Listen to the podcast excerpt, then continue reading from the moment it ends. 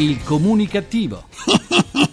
Perché l'ignoranza fa più male della cattiveria. Ideato e condotto da Igor Righetti. E questo è un altro inverno di follia. Il cammino è noi, più complici se vuoi. Eh sì, un altro inverno di follia. Buona comunicazione Italia, paese dove secondo i dati CERVED nei primi 9 mesi dell'anno i fallimenti sono stati quasi 10.000, in aumento del 12% rispetto allo stesso periodo del 2012, dal vostro comunicattivo di fiducia, Igor Righetti. Bentornati alla nostra terapia radiofonica di gruppo Fuori dal Coro, numero 2164, 12ª edizione.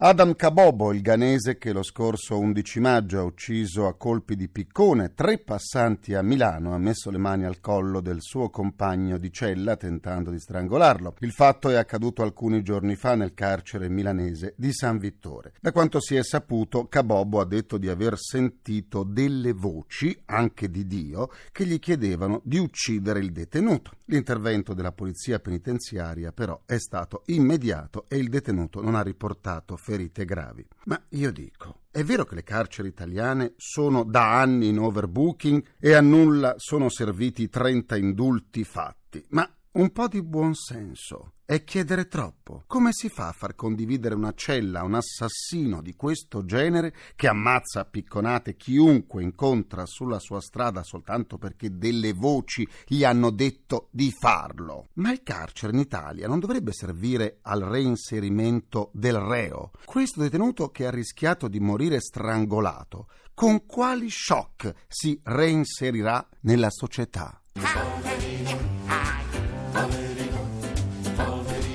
Poveri noi. Della politica italiana non se ne parla soltanto, come giusto che sia, in Italia, ma anche all'estero, per lo più non con toni entusiastici, anzi siamo diventati materia di satira. Prendiamo il caso dei Simpson, la famiglia più nota a livello mondiale, anche più della famiglia Obama.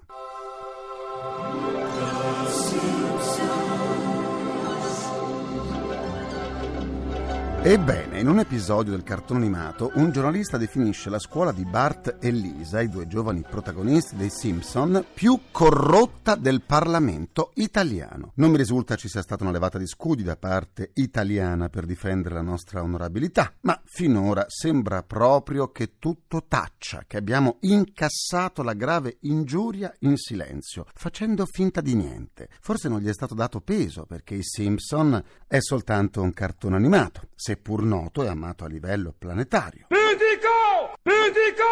Mitico sì, Homer. Probabilmente questo accostamento ingiusto e improvvido è stato possibile a causa della nostra instabilità politica. L'ennesimo richiamo è venuto dal presidente della Commissione europea, Barroso, che ha esortato l'Italia a completare le riforme promesse dal governo.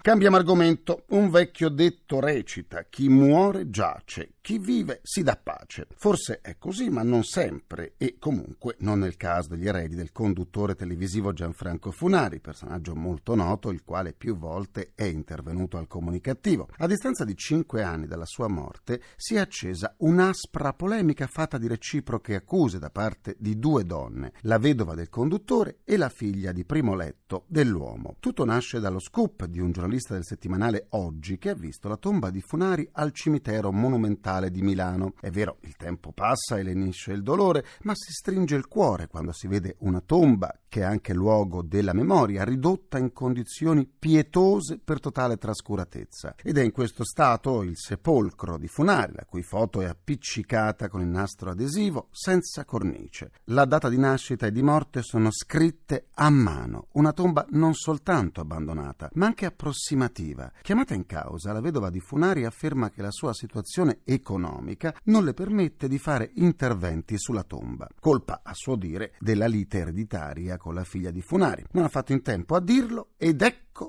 immediata la replica di Carlotta Funari, che dice: non pensavo che la tomba di mio padre fosse in questo stato, non sono mai andata a visitarla dopo la sua morte. Ti voglio tanto bene e ci sarò per te.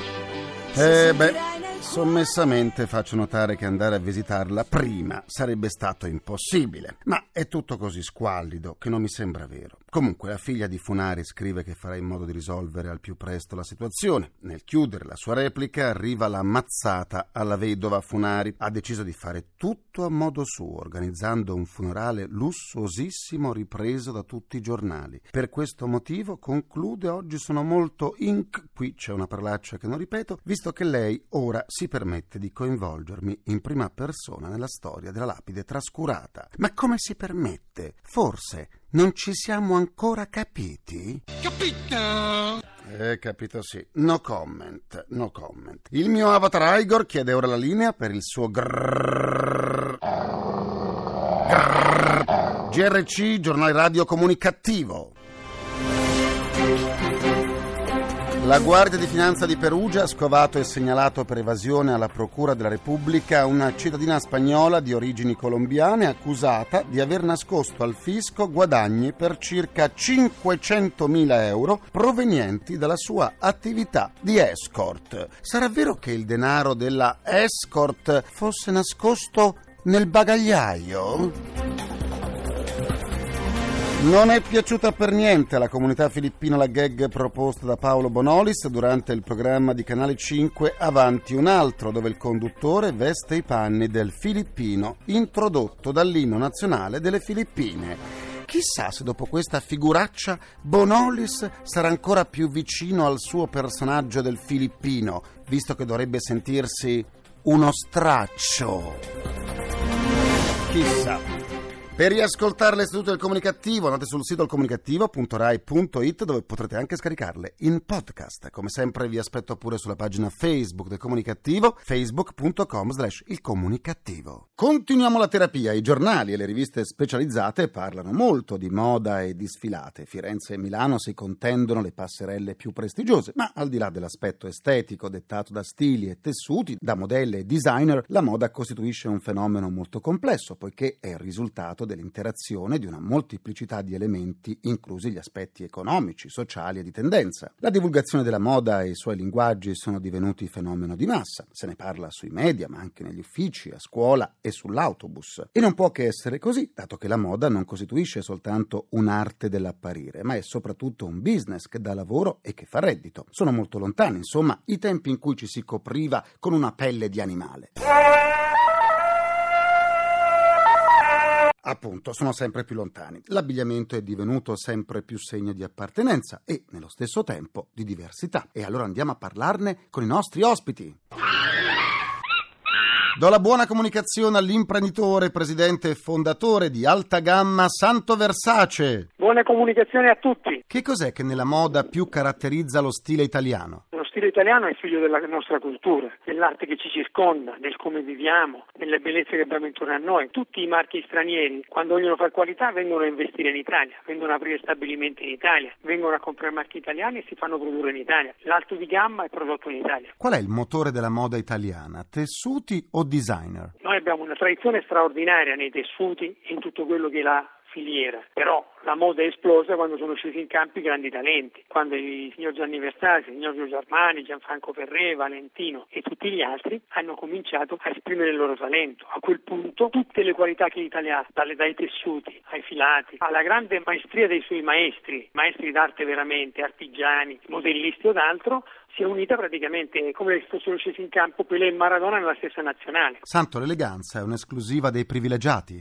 No, l'eleganza è un fatto intrinseco. Uno può essere elegantissimo anche vestendosi alla sua maniera. Per quanto mi riguarda, la persona che ho sempre ritenuto che mi piaceva di più e mi piace più alla Camera dei Deputati è uno che a vederlo è vestito trasandato, Roberto Giacchetti, che io ho sempre detto: guarda, se ti metto un giusto più scuro, una giacca blu, però Roberto Giacchetti rappresenta se stesso. Cioè, l'eleganza è un fatto di essere in armonia con se stessi, di esprimere il proprio essere, quindi non è un fatto di costi. Tu puoi spendere pochissimo ed essere elegantissimo. Abiti da indossare o da mostrare? Per quanto mi riguarda come cultura, mi ricordo un episodio che mi accadde dopo una sfilata, parlo degli anni 80, primi anni 90. Una giornalista del TG3 mi chiese, dopo la sfilata, proprio sulla pedana: Tor Versace, come deve essere vestita una donna per piacerle? E io le risposi esattamente: una donna prima guardo gli occhi, lo sguardo, poi il sorriso, poi ci parlo, e non mi ricordo mai com'era vestita. Che cos'è che nella moda rende un'idea vincente? La creatività, innanzitutto, perché la creatività in questo caso, perché ovviamente il nostro è un mondo dove chiunque ha talento e creatività può scendere in campo e conquistarsi la sua quota di mercato. Sì, è chiaro che ci sono aziende fortissime che hanno fatturati enormi e che quindi possono tranquillamente essere presenti nel mondo e essere conosciuti da tutti, ma un giovane che ha talento scende in campo e le sue quote di mercato le conquista. Quando parliamo di stile vita italiano c'è il made in, che significa accoppia la creatività, la qualità, l'organizzazione, tutto poi all'insieme per avere successo, ma per esplodere, essere riconosciuto, la prima base è il talento. Grazie a Santo Versace e buona comunicazione. Buona comunicazione a tutti voi. Le nostre due mascotte evasione fiscale annunciano l'ingresso di una delle signore più eleganti dei salotti romani, la nobildonna Marisela Federici. Buona comunicazione. Buona comunicazione a te, Igor, e a tutti voi. Marisela, nella tua villa si svolgono molte feste con ospiti personaggi internazionali. Come evitare che una festa cada di stile? È una questione di magia, perché la propria casa, secondo me, è come uno specchio che riflette non solo il gusto, ma la indole di una persona. Allora, anche quello, bisogna sapere equilibrare l'ospite e non cadere mai nelle novità. La novità ti costa caro, per cui è molto meglio essere sicura di chi stai invitando e non essere imprudente. Voglio dire, saper mescolare è un'arte e bisogna non esagerare lasciandosi influenzare delle novità, punto. Che cos'è per te l'eleganza? È come una scia di un buon profumo che rimane al passaggio di una persona, una qualcosa di una leggerezza, di un'armonia che ti fa dopo chiedere chi è questa qua o questo qua. Essere alla moda vuol dire essere eleganti? Secondo me la moda è qualcosa che hai dentro, essere elegante è un'altra cosa. Quale personaggio politico femminile ha più stile e quale meno? Qui è venuta un personaggio birmano, Aung San Suu Kyi. Ecco, quella è una donna che è elegante. Trovo elegantissima la ex emira del Qatar, trovo elegantissima le nostre, per esempio Daniela Santanchè è una donna che ha un qualcosa che è elegante. Rania de Giordania, Paola Pellino, qui abbiamo delle donne elegantissime noi in Italia. L'abito non fa il monaco, è ancora così? Non fa nel monaco, nel cardinale, può fare anche i disastri, però anche i monaci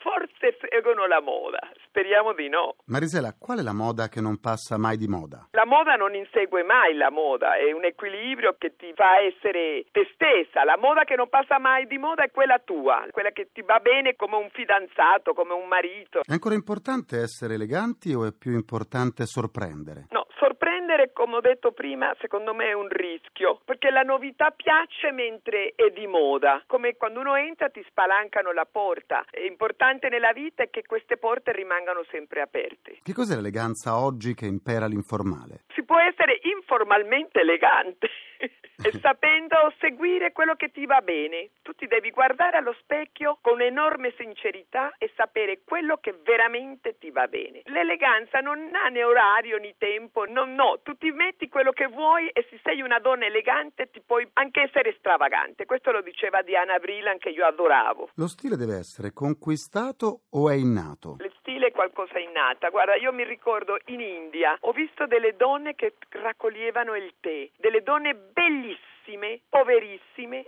semplicissime, ma erano piene di una innata eleganza. Purtroppo, sai, si nasce così. Si può imparare, si può educare, però in fondo hai una qualcosa con cui nasci. Grazie a Marisela Federici e buona comunicazione. Buona comunicazione a tutti voi e soprattutto a te. Quando è moda.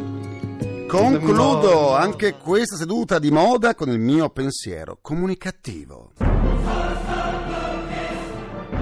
La Cassazione ha imposto a Trenitalia l'assunzione di una donna che nel 2004 aveva passato la selezione come capotreno, ma era stata scartata alla visita medica per insufficienza della statura, che nel suo caso era di poco inferiore al limite di 1,60 m. Adesso che dopo l'appello le ha dato ragione anche la Cassazione, chi tra la donna e Trenitalia non si è dimostrata all'altezza? Già, chi?